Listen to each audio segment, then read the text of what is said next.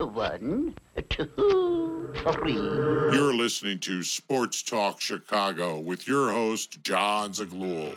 John, I am fantastic. Thank you for having me. You got an awesome voice, man, and that was a terrific intro. You're like a pro's pro. You know, that was the first time somebody ever said that, John. No, you're the first person to ever say anything like that. That's that's very interesting. You got it, John. Anything for a fellow Chicago guy. Well, what a great question. That's a great question. Nobody's actually asked me that. I like it. What a great question. I never heard that before. Chase, Chase, wait, wait, Chase Utley is what? You're saying he's not a Hall of Fame candidate? You know, it's it's funny. I, I you may be the only person that I've heard make that connection. Thank you, John, for having me. I'm doing great. By the way, you have an outstanding voice. Not sure about your face because I haven't met you, but your voice is great. You're doing a much better job than I ever did. You've had some heavy hitters uh, guests on too, man. So keep up the good work. But it's good to be with you, and I'm ready to talk sports.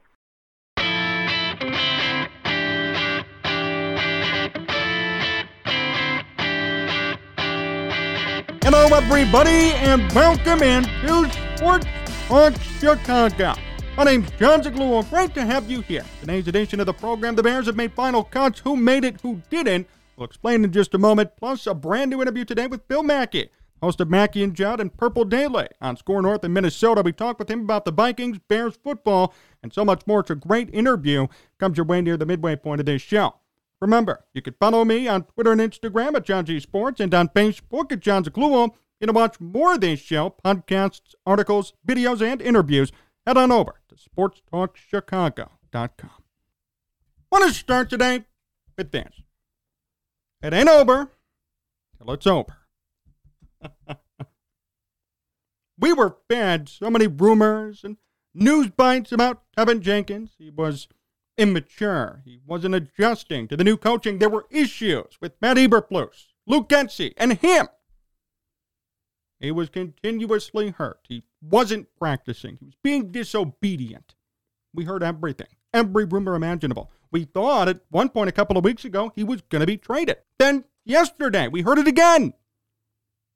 Yeah, Teven Jenkins is on the trade block. Yet as we sit here today, Teven Jenkins is going to be your starting right guard. That to me is the shock of the preseason and training camp. Turns out the Bears have cut Michael Schofield, who they brought in to compete with Jenkins. Signed him to a one year deal as a free agent. He's cut. It will be Teven Jenkins at right guard for the Bears this season. Across two preseason games, Jenkins allowed only one pressure on the quarterback. He also showcased his athleticism and power in the run game. Insiders still insisted, which is true, that trades possible involving Jenkins, the Bears, and another team. I don't even know how to describe this. I haven't seen anything like this surrounding the Bears recently, even in recent memory. I did call for Jenkins to be traded, not just because of the rumors, whether or not they were true, but because he's still a high pick and the Bears probably could have gotten something significant back for him. That's the only reason I was okay with it. Young guy, second year in football, you could trade him and flip him for something pretty significant that could help you out either today or down the road. Maybe a draft pick, maybe a different offensive lineman, maybe a wide receiver. So I thought, you know what? Let's entertain the idea. But I will say, at this point, it's finalized. Teven Jenkins will be a Bear, and he will start on the offensive line for this team come this season. I don't know why the Bears and Jenkins so many issues. He Even says in this article by Eric Lambert, quote, nobody knows why the Bears demoted him. There were rumors of personality issues. He and the offensive line coach Chris Morgan were having problems. We don't know why. We don't know how this entire saga even began. It might have been something stupid. It might have been the Bears' fault or Jenkins. We don't know. What we've been fed is that it's a Teven Jenkins issue. Yet, they kept him. So whatever the issue is, it's either been resolved or it's not a big enough issue to result in a trade or wanting to get rid of him. You, I've never seen anything like this, where he goes from a consensus starter to being demoted to missing practice, then coming back at a brand new position, competing with somebody else, then winning fights off trade rumors, and now he's on the team. I've never heard of that.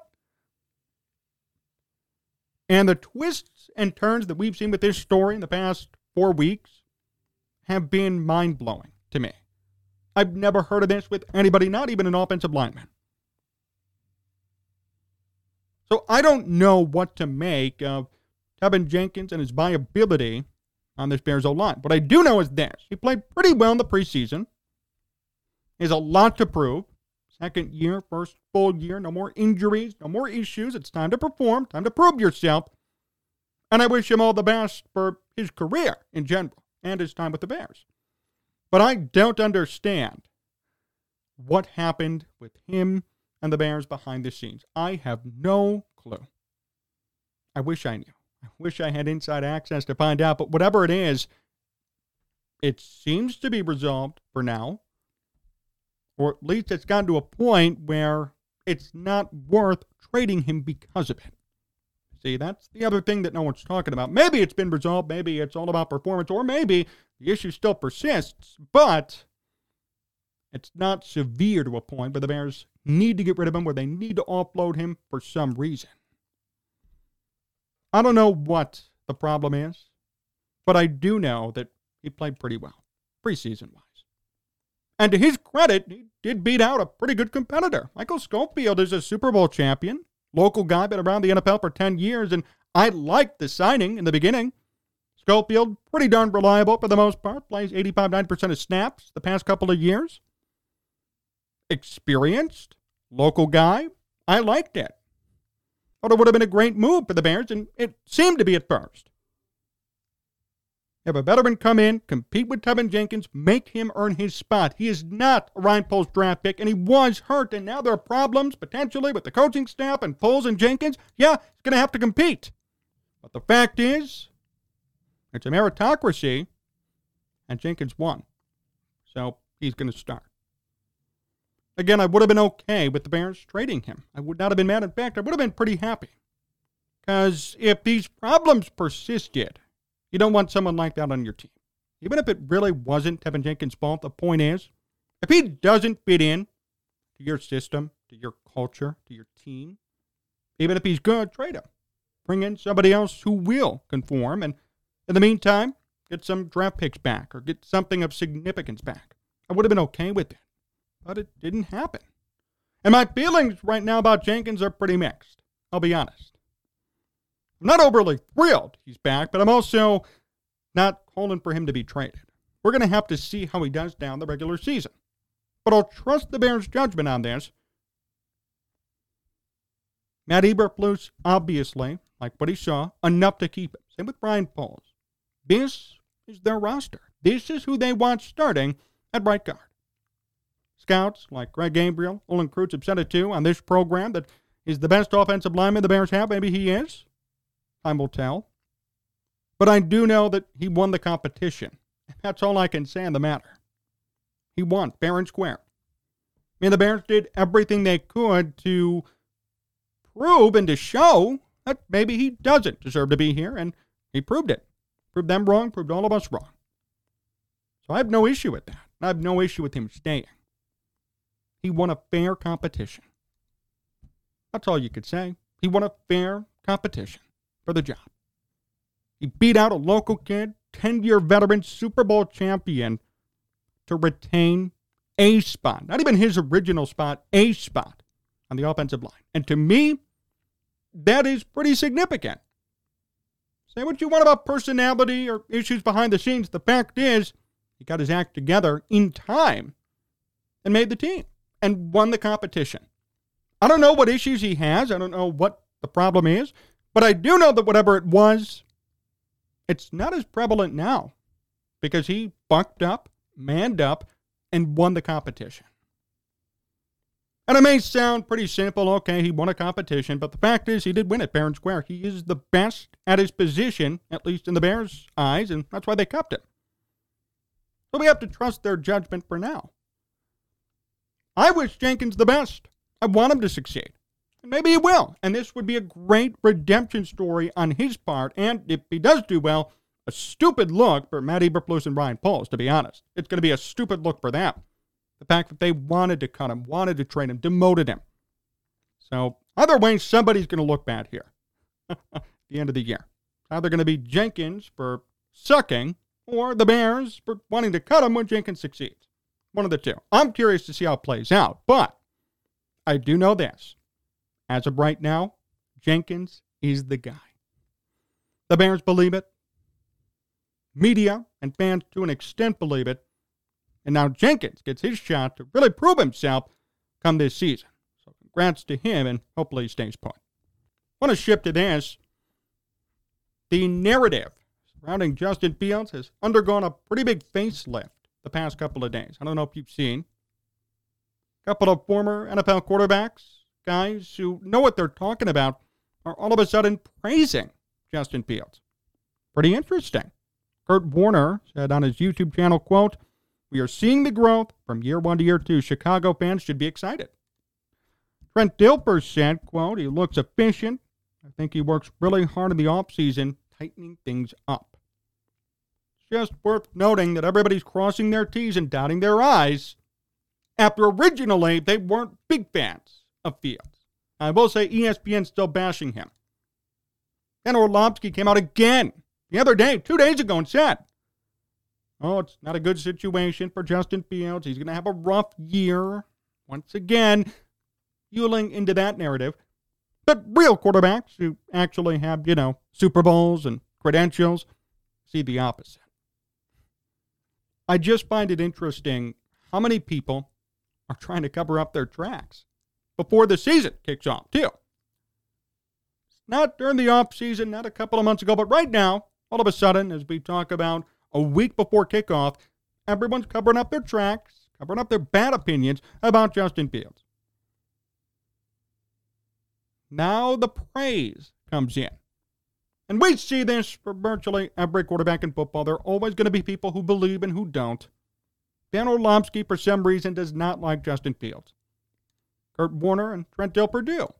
Difference of opinion, that's okay. But someone's going to be right. And I'll tell you this much. I don't think Justin Fields is going to throw for 4,000 yards and 50 touchdowns this year.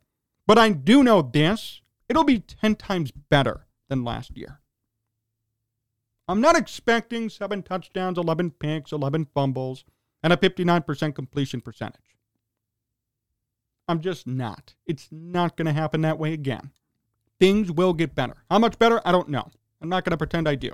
I have no idea how good it's going to be. It's all going to depend on how good Fields really is, how good the team is around him, and whether or not he has any support whatsoever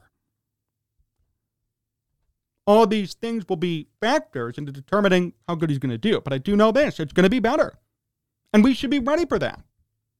And it's just nice to see some of these national media people kind of come on that train a little bit. We see a lot of hatred from ESPN specifically about Fields, about the Bears, about this team. Look, I get it to an extent, right? You're not fully believing, not fully committed, but at the end of the day, you have to look at the new situation, the new regime, the tape. And the tape does not show that Justin Fields is going to be a bust or is in a horrible situation or won't succeed in 2022. That's just a farce. The fact is, he may be okay. And other quarterbacks with greater credentials who know what the hell they're talking about are saying the same thing. I'd like to hear them over Dan Orlovsky or somebody else at ESPN. I'd rather listen to Hall of Famer Kurt Warner or Super Bowl champion Trent Dilfer over Dan Orlovsky, who's a bust. Plain and simple, bust for Detroit. Another guy who didn't have a team around him. That's the point. And opinions and predictions are going to be fruitless anyway. By week four, week five, we're going to have a better idea. We're going to change our opinions, change our predictions, based on results from the first couple of games. All this stuff is pointless. All of it's being done to generate clicks, video views, and flat out hatred or praise, depending on where you stand. It's just important to note that there are some within the national community who do like and do believe to an extent in Justin Fields. Maybe not the team, maybe not the team's good enough yet, but Justin Fields. There are some who do agree, who do believe. Other quarterbacks with credentials. That's good to know. If you are a believer in Justin Fields to the point where you think he's going to be great, well, you have some company now, nationally. I still think it'll be better than last year. How much better remains to be seen, but I don't expect a repeat of last year with this offense. The preseason has shown it. You could say, oh, it's the preseason, but the fact is, Justin Fields is becoming more and more comfortable in game situations in this offense. And that's great. We should be praising that. We should be talking about it more. And we are. But I guess for ESPN to still stick to the same old tire narrative after seeing some success from Fields in this offense, it makes no sense. It's stupid. Really, it's stupid. And it's ignorant, too. You've seen better things from this offense on tape in preseason games. For you to still sit there and say this is the worst team and Justin Fields has no help and it's going to be bad for him and bad for the whole team this year. They're going to be the worst team at football. I don't understand where that comes from. I don't get what game you're watching. And it's fine to have a hot take. I've had many and I still continue to have some. I'm okay with that. But at least back it up with something. I think at times Cole Kmet's been a bust. Why? Cole Kmet fumbles the ball, drops the ball way too many times, and needs to prove himself. Does not score in the red zone either. There are reasons why I'm skeptical about Cole Kmet right now. But for ESPN to say they're going to be the worst team in football when I could name probably five or six that are guaranteed going to be worse, that makes no sense. So the Bears are going to be worse than the Lions, worse than Houston, Seattle, New York, the Jets, and the Giants for that matter. Come on. The Giants have Daniel Jones starting. Daniel Jones. What are we talking about here? just comes back to logic and actually being objective in your analysis and not feeding in to clicks and to hatred and to clickbait. ESPN likes to do it. But as we see from Kurt Warner and Trent Dilfer, two respected, great quarterbacks in football history, they think the opposite. I do too. More to come here on Sports Talk Chicago. My interview with Phil Mackey comes up next, so stay tuned.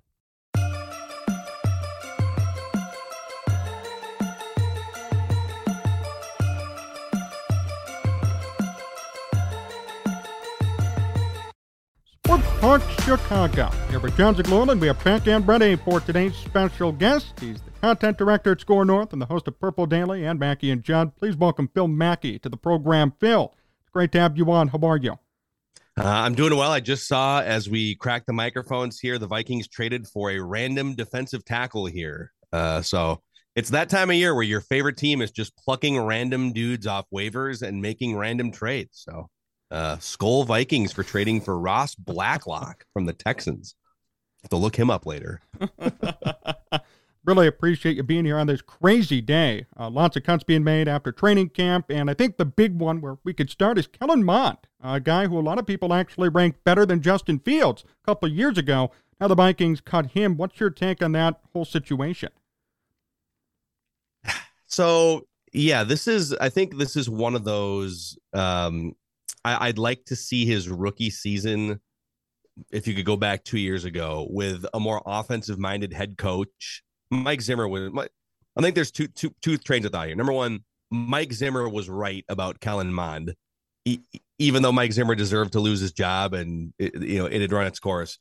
You know he was kind of banging the the podium desk at the end of last year uh, about some of the Vikings draft picks from 2021 and Kellen Mond was one of them, basically saying like these these dudes can't play. Wyatt Davis was an offensive lineman they took in the third round. So the Vikings, Mike Zimmer was validated in that some of the guys he was frustrated, uh, you know, after the draft that the Vikings wound up with. People thought, well, that's just Mike being cantankerous, and you know maybe he needs to do a better job. And then the new regime comes in, and they literally cut three third round picks from the 2021 draft. So the Vikings had they drafted Christian Darrisaw in the first round. Their next three picks 18 months ago were all in the third round. All three of those guys got cut 18 months later before their second season. So um, maybe Mike Zimmer was was right about some of the the roster construction here that was out of his hands.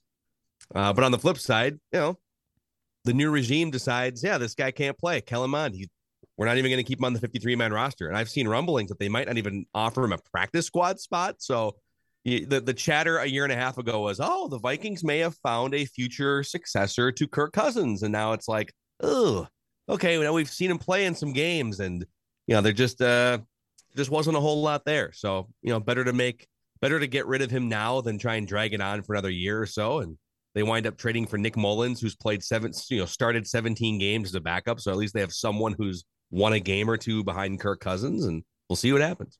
Do you think he latches on anywhere? I mean, what what was the problem with him? Well, I think my co-host Judd Zulgad did a great job documenting because he was at every single Vikings practice for the first, you know, three four weeks of training camp, and uh, and people got mad at him for just observing that Kellen Mond was indecisive in practices and he was he was not progressing through his second third reads at the rate that you would hope. And some of that is he's young and it's a new offense and stuff. And so you got to kind of balance a guy getting used to playing in the NFL even in practice with okay that's not how slow that's supposed to look here. You, you don't get 10 years to figure it out. It's it's time to look a little bit better than that.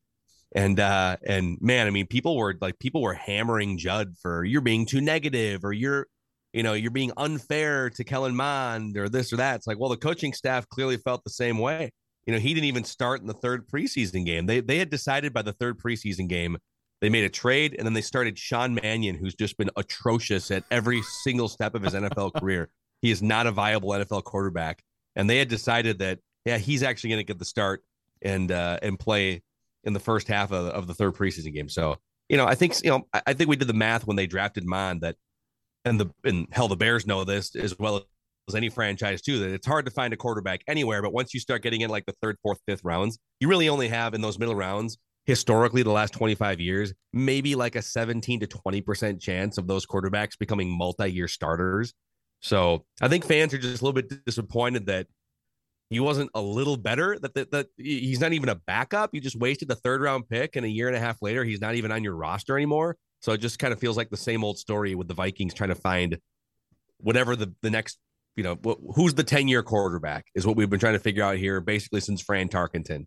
And uh, it's not going to be Kellen Mond. We've at least answered that question. What's going to be the plan moving forward? I mean, this is going to be Kirk Cousins' last year, right? So what do they do? So he actually signed a contract through 2023. So they don't have to really start. And he's, you know, he's only like 34 years old, which in quarterback years is not that old. So I think there's a chance they might look at the first or second round in next year's draft because there are a lot of really good quarterback prospects for next year's draft class. But I also think they made a decision a few months back and said, all right, is Kirk Cousins, Patrick Mahomes, Tom Brady? No, but he is one of the 14 or 15 best quarterbacks in the world. You could do a lot worse than a Kirk Cousins. Let's see if this new offense and coaching staff, Kevin O'Connell, can breathe a little more life into Kirk's career and see what happens. And uh, you know, if if it's something we need to confront after 2023, then then so be it. The see the problem with Kirk, it's again, he is one of the he's in the top half of the league in terms of starting quarterbacks. I think some of the the the more diehard Cousins fans would say, well, if it wasn't for this, this, and this, he's really like the eighth best quarterback, and you got to give him the infrastructure. We'll find out. You know, I think there's a lot of things about his personality and leadership and his conservative style of play that just kind of prevent him from being a better quarterback. But um, you know, I think they're I think they're probably going to just ride it out for the next two years with him if if they if someone falls into their laps in the draft. But I don't think they're as concerned about what the quarterback spot looks like in five years as maybe I am or other Vikings fans are. They're just literally taking it year by year with Kirk at this point. What do you think about the new regime and their ability to get more out of Kirk? I, I do give them a better chance than the Mike Zimmer led coaching staff. I mean, put it this way Mike Zimmer didn't meet regularly with Cousins until his fourth season, until their fourth season together.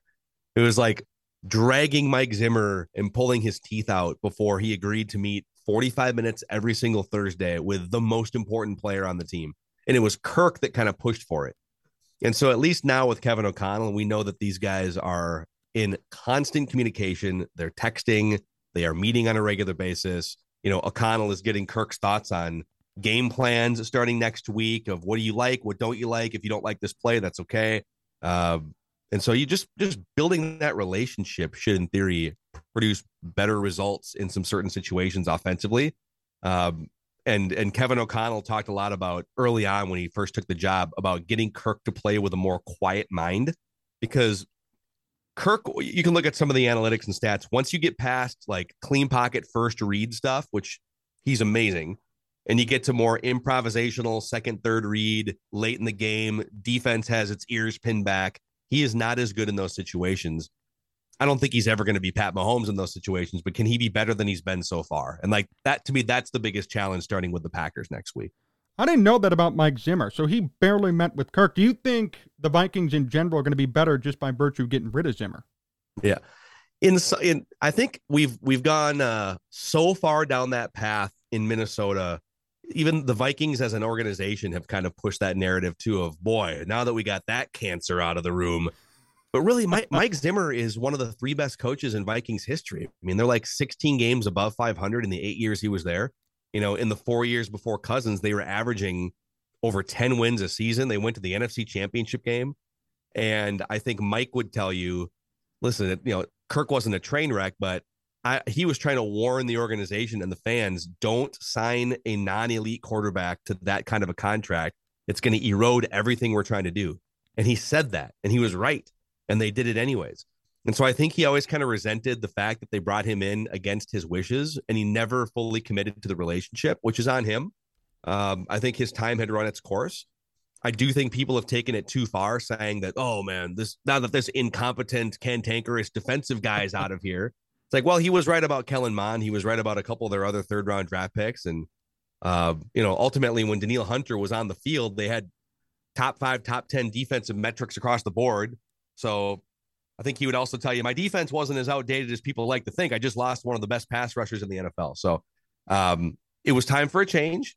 I do think Kevin O'Connell fits Kirk Cousins and the offense better. I think they're going to be better, but I also think we need to be careful not trashing Mike Zimmer and blaming him for all of the Vikings' shortcomings. How confident are you in this new regime overall, GM and head coach? I like it. It feels more modern. You know, it just kind of feels it feels like you know, for the first time that I can remember, the Vikings have, for instance, a clock and game management assistant coach.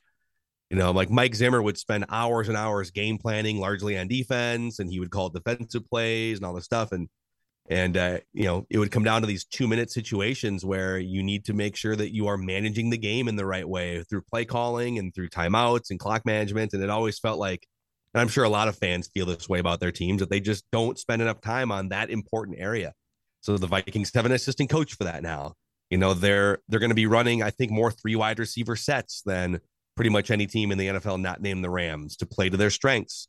Can they get, you know, Justin Jefferson had a huge year last year, but my God, he had like 40 or 50 fewer targets than Cooper Kupp did. Why? Get the guy the ball you know, there was a couple games where like Justin Jefferson had a two game stretch in the middle of last season. I think it was back to back losses to the Cowboys and the Ravens where he combined for like nine total targets. You know, like why? That guy should be getting 12 targets every single game. So stuff like that, just little details. I think this front office and this coaching staff are going to be they're going to be much more obsessed with just making sure that the the best players on the team are getting the touches. I think the defensive scheme is going to be uh, very advantageous for Danielle Hunter and Za'Darius Smith, who the Vikings signed as a free agent. Uh, those were two of the best pass rushers in the league as recently as like two years ago. If they can be healthy, so I, I just see a lot of good things if they can be healthy and if Kevin O'Connell is as advertised. How far do you see him going?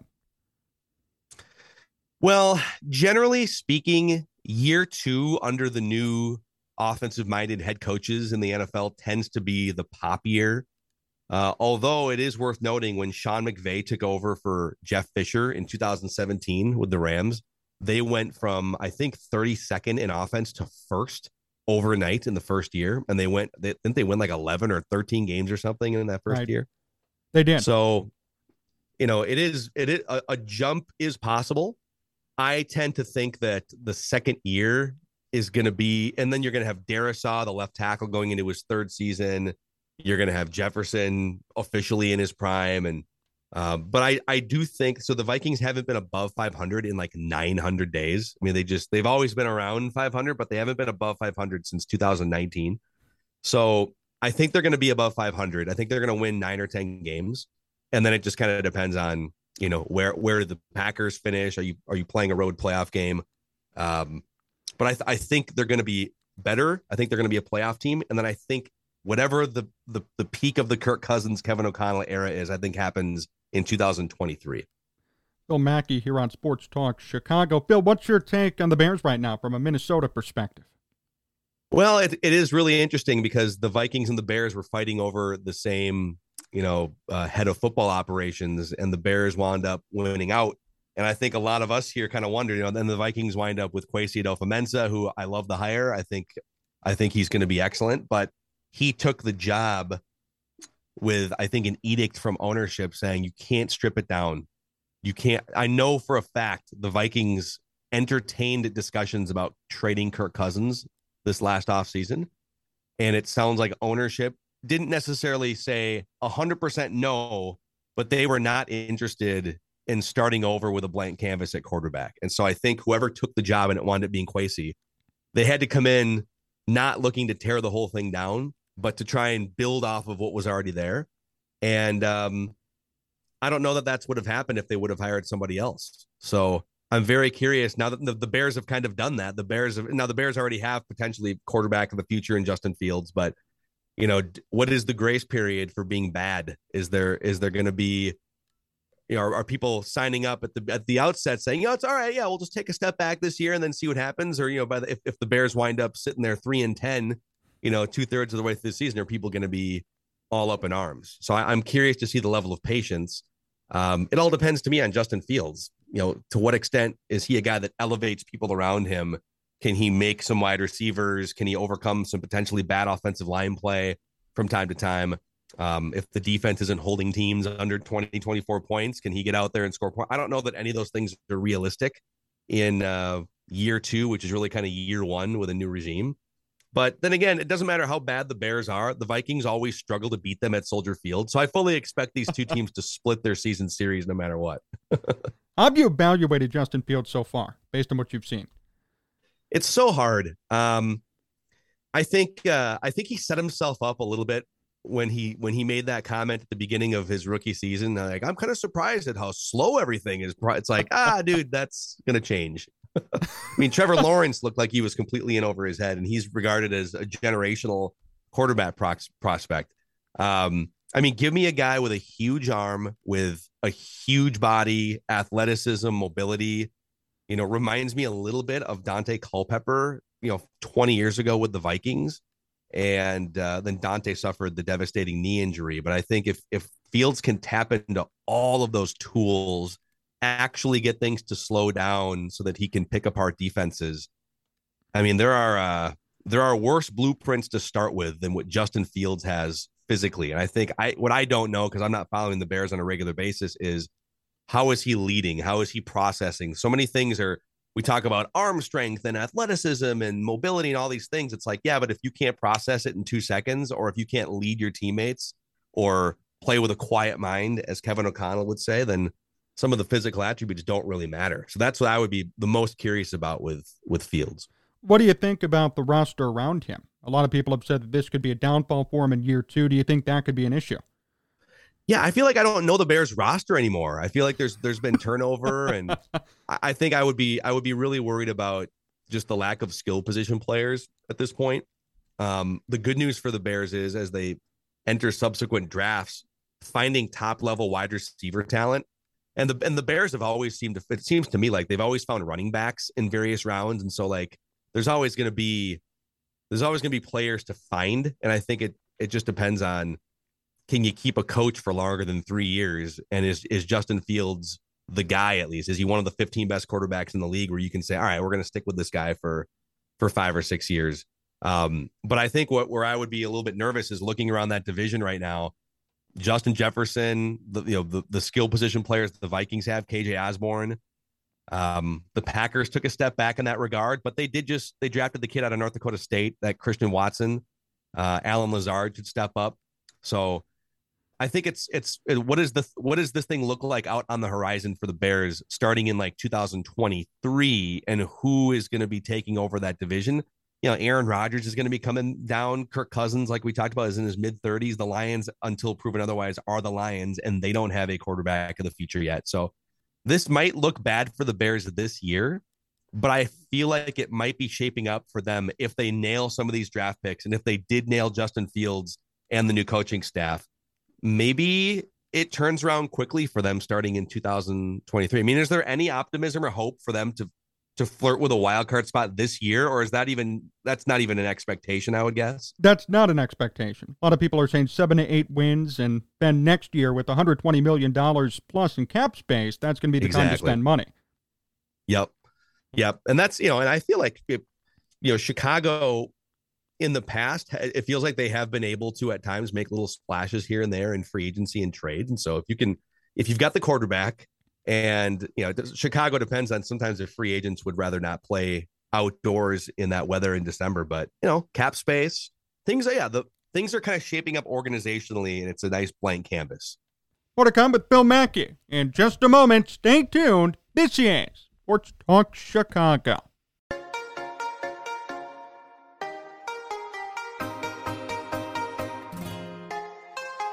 Phil Mackey still here on Sports Talk Chicago. Phil, a few more questions before we finish up. First off, poker. What's your connection to poker? To poker? Yes. So, um, I don't know if you can see this here, but in 2009, I co-founded uh, a couple things with a business partner. So I used to I used to play online poker all the time during the like the early 2000s, like 2002 through probably 2009, and um, so I played a lot of online poker. I played for I mean I played for a partial living at least. I, I paid rent money for a few years playing poker, and uh, and I co-founded uh, the Minnesota State Poker Tour and Minnesota Poker Magazine. And so the Minnesota State Poker Tour has now evolved into the Mid States Poker Tour. I haven't been involved in years, but um, it's become a really large, successful poker tour. And so I kind of have my hand in the on the, the playing side. I was always always would stay up and watch the World Series of Poker. I would do the pay per view version of the World Series of Poker without hole cards and I would just sit up till five in the morning watching those guys. and then um and then I got into the business side of it too. So yeah, you poker guy? Not really, no. But I was just curious because I saw you have a pretty big connection to it when I ended up looking around online. How good of a player are you? Uh, I mean, I'm not going to be showing up. I haven't played in probably nine years, and I'm not going to be showing up, you know, at the World Series of Poker final table next year by any. I'd love to play again at some point, but uh, you know, I was I was good enough to to take some other people's money online for a while and pay some rent. So you don't have to be the best. You just have to, you know, maybe be like not one of the two or three worst at your table. What's the best round you've had before? Uh, so I used to, so I played largely tournament poker. Okay. In two different forms. I played, and so I would say like 80% of what I played was called single table sit and goes, which are you would, you would sit down at a table online and I would play like three or four tables at once. You'd buy in for 30, 50, or $100 were kind of the levels that I would buy in and so you'd have nine or 10 people would buy in for call it 50 bucks. And then the top three at each table would would get paid. So I wasn't I wasn't necessarily playing like, you know, a 10 hour cash game or these big tournaments where you win a hundred thousand dollars or what. I've played in some of those too. Uh, the biggest score I think I ever had in a live tournament was like two or three thousand dollars. Wow. Um, otherwise it was it was largely just grinding these single table tournaments so that in a given day I might win like, you know, $2,000 or something playing these like little 30, $50 sit and goes. But then you also go on a run where you lose money for a month because that's how poker works. You have to really get used to kind of lo- losing your ass for a few weeks at a time and be and be comfortable with that. And I had a lot of a lot of friends who would play and couldn't handle the swings. You know, they would get pissed at every bad beat, every bad turn of a card. It's like you know that's going to happen forever. As as long as you play, like you're gonna get burned by the deck. You have to just kind of live with it. What's the worst swing you've had? Like a time in which you've lost so much money at once or over a period of time? So I had uh nothing that would like jeopardize my you know ability to pay rent because I you, you want to always kind of play within your means. Sure. I think a lot of a lot of poker players go wrong when they go on a bad streak and then they say I'm going to try and make it back, so then I'm going to go up a level or two. But I do remember one time I think I was 19 years old and uh, there were some sites where you could get online back in the day and play when you're 18. And so one of the sites I used to play on was called Royal Vegas, which was uh, it was mostly like a well, all of these were offshore sites, but Royal Vegas had these, they were like multi table mini tournaments. And I think they were called like step tournaments. This is 15 years ago. And I remember one time, and again, I was 19. I was interning at KFAN Radio. I had, I don't know, a thousand dollars to my name, just working part-time jobs and stuff, right? No 401k, nothing. I just had, and then I would go and like put a third of that on a cash game or something like at Canterbury Park or whatever, like an idiot. And I never got too burned. But I was playing in one of these step tournaments where you buy in at the, the outset for like 20 bucks or something. And at the end of multiple rounds over several hours, you can get to the final table. And it was me and one other guy. And the top prize, I think the top prize was like $4,000 and then uh, second place was like $1200 which is still pretty good but and both were like at least double what i had in my checking account at the time. And i remember having an 11000 to 1000 chip lead on this guy. Something that was like a 10 to 1 chip lead ratio. And uh, he just kept winning every hand. He won like x amount of hands in a row. But I, in my head i was like oh man i'm about to win three or four thousand. Now, 19 year old about to win three, four thousand dollars, and uh, and I remember losing. Like he beat me X amount of hands in a row, and so the chip lead switched over, and I lost. I still like still won twelve hundred dollars, but I was driving to my internship. Just it's like, oh man, I think I just missed my chance to you know to have thousands more dollars in my bank account. It's, it's, it's a very depressing life sometimes when you when you think about it. Just gambling for a living. I'm glad I don't anymore. like I had friends who were literally like they had six figures in their PokerStars account and they were playing like way higher stakes. and I was always super jealous of those guys, but you know, they also had their own personal demons they were probably going through. So before we finish up today, last question. What's the funniest call you've had on the Vikings vent line? Well, last year, no, this might have been two seasons ago now. I think this is the 2020 season. Chancey and Fargo is one of our favorite callers. You know, it's and it's it's for a long time it was a, a call-in radio show, and the last two seasons it's been exclusive to the Purple Daily YouTube channel. So we bring people into the video for two hours after the game. And uh, Chancey and Fargo got so mad after a loss in 2020 that he actually lit a dumpster fire live on the Purple Daily YouTube channel. He was standing in a giant dumpster with a bunch of like you know odds and ends and cardboard and stuff and he lit a dumpster fire and stood in front of it and delivered his absolute torching of the Minnesota Vikings. So I think like lighting a dumpster fire in the middle of a dumpster fire season probably ranks number one. well, Phil, thank you so much for joining me. Always a pleasure. Great to have some insights on the Vikings and best wishes over at SKOR North too. You guys do a great job every day on YouTube. Thanks, Jon. Appreciate it, and uh, you're killing it as well. So uh, keep up the good work, and we'll talk again soon, man. I talked there with Phil Mackey, and that'll do it for us today here on Sports Talk Chicago. Big thank you to Phil Mackey himself, Matt Dubio, WCKG, Jim DeTalbot, to Marlboro Entertainment for making this show a success. Remember, you can follow me on Twitter and Instagram at Jon Z Sports and on Facebook at Jon Zaghloul. You can watch more of this show, head on over to sportstalkchicago.com. Another great show comes with tomorrow. Thank you so much for listening. Till then, stay safe, and so long, everyone. No! No! The turtles?